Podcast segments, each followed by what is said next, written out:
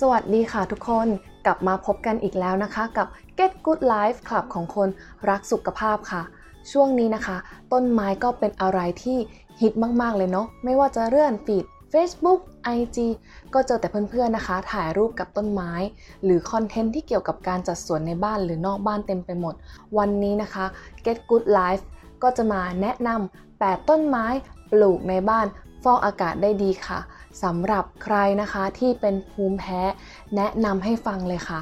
ก่อนอื่นนะคะ เราก็จะมารู้จักกับต้นไม้ฟอกอากาศกันก่อนนะคะว่าเขามีวิธีดูดสารพิษ หรือสารเคมีได้อย่างไร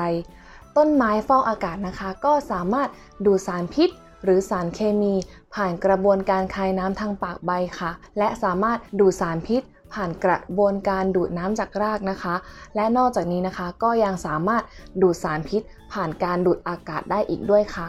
และสารพิษ หรือสารเคมีที่ว่านี้นะคะ ก็ได้แก่สารคาร์บอนมอนอกไซด์ค่ะ ซึ่งเป็นแก๊สพิษชนิดหนึ่งนะคะ ที่พบได้ในบ้าน แม้ว่าจะไม่ร้ายแรงนะคะ แต่ก็มีโอกาสทำให้เกิดอันตรายได้ค่ะ เนื่องจากว่าไม่มีสีไม่มีกลิ่นนะคะ บางทีแล้วเนี่ยเราอาจจะสูดดมเข้าไปโดยไม่รู้ตัว สารถัดมานะคะก็คือสารฟอร์มาลดีไฮด์ค่ะ สามารถพบได้จากพวกวัสดุบุผิวเฟอร์นิเจอร์ particle board พรมสังเคราะห์ กระดาษทิชชู่ และน้ำยาทำความสะอาดค่ะ สารถัดไปนะคะก็คือสารแอมโมเนียค่ะ ซึ่งพบได้จากพวกเครื่องถ่ายเอกสาร น้ำยาทำความสะอาด และสารถัดมานะคะก็คือไซลีน โทลูอีน สามารถพบได้จากพวก particle boardไม้อัดน้ำยาเคลือบไม้ เครื่องพิมพ์ หรือสีทาบ้านเป็นต้นค่ะ และ 8 ต้นไม้ฟอกอากาศนะคะ ที่เราจะมาพูดถึงก็มีต้นแรกเลยคือต้นจังค่ะ ต้นจังเนี่ยเป็นไม้ประดับฟอกอากาศนะคะ ที่มีความทนทานสูง เป็นพืชที่โตช้า ชอบแดดรำไร และทนต่อโรคแมลงต่างๆค่ะ จึงเหมาะกับการที่เราเนี่ยจะนำมาปลูกในบ้าน เพราะว่ามีความสามารถนะคะในการดูดสารพิษในอากาศได้ดีมากชนิดหนึ่งเลยทีเดียวค่ะ ส่วนต้นที่ 2 นะคะ ที่อยากจะแนะนำก็คือต้นเดหลีค่ะ ต้นเดหลีเนี่ยถือว่าเป็นต้นไม้ที่มีความสามารถสูงในการดูดสารพิษในบ้านค่ะ ไม่ว่าจะเป็นพวกแอลกอฮอล์อะซิโตน ไตรคลอโรเอทิลีน เบนซีน และฟอร์มาลดีไฮด์นะคะ นอกจากนี้นะคะก็ยังเป็นพืชที่คายความชื้นสูงทำให้อากาศภายในบ้านเนี่ยมีความชุ่มชื้นค่ะ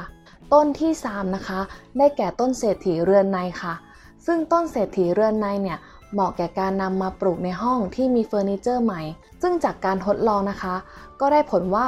ต้นเศรษฐีเรือนในเนี่ยสามารถดูดสารคาร์บอนมอนอกไซด์ได้ถึง 96%และสามารถดูดสารฟอร์มาดีไฮด์ได้ถึง 86%ค่ะ ต้นที่ 4 นะคะที่จะพูดถึงก็คือต้นวาสนาค่ะ เพราะว่าต้นวาสนานะคะ สามารถปลูกได้ทั้งในบ้านนอกบ้านนะคะ เพราะว่าช่วยดูดสารฟอร์มาดีไฮด์และไตคอโรได้ดีค่ะ แถมยังเป็นต้นไม้มงคลตามชื่ออีกด้วย ต้นที่ 5 นะคะ เป็นต้นที่ทุกๆทท่านเนี่ยน่าจะรู้จักกันดีก็คือต้นพลูด่างค่ะ ต้นพลูด่างนะคะ ก็เป็นไม้ที่ปลูกง่าย โตไวและนอกจากนี้นะคะก็ยังช่วยลดแก๊สคาร์บอนมอนอกไซด์และช่วยลดแอมโมเนียจากน้ำยาทำความสะอาดค่ะ แต่มีข้อระวังนะคะก็คือว่าน้ำยางจากต้นพลูด่างเนี่ยมีพิษ ถ้าเพื่อนๆเนี่ย สัมผัสโดนอาจจะมีอาการแพ้ผื่นหรือคันระคายเคืองได้ค่ะ ต้นที่ 6 นะคะที่จะพูดถึงก็คือต้นลิ้นมังกรค่ะ ต้นลิ้นมังกรนะคะ ก็อยากจะแนะนำให้ตั้งไว้ในห้องนอน ห้องนั่งเล่น เพราะว่าตอนกลางคืน ต้นลิ้นมังกรจะดูดแก๊สคาร์บอนไดออกไซด์และปล่อยแก๊สออกซิเจนออกมา ช่วยทำให้อากาศในห้องของเราบริสุทธิ์ขึ้นค่ะต้นที่ 7 นะคะก็คือต้นว่านหางจระเข้ค่ะ ต้นว่านหางจระเข้นะคะ ก็จะช่วยกรองอากาศ ไล่ภูมิแพ้ เพราะว่าตอนกลางคืนเนี่ย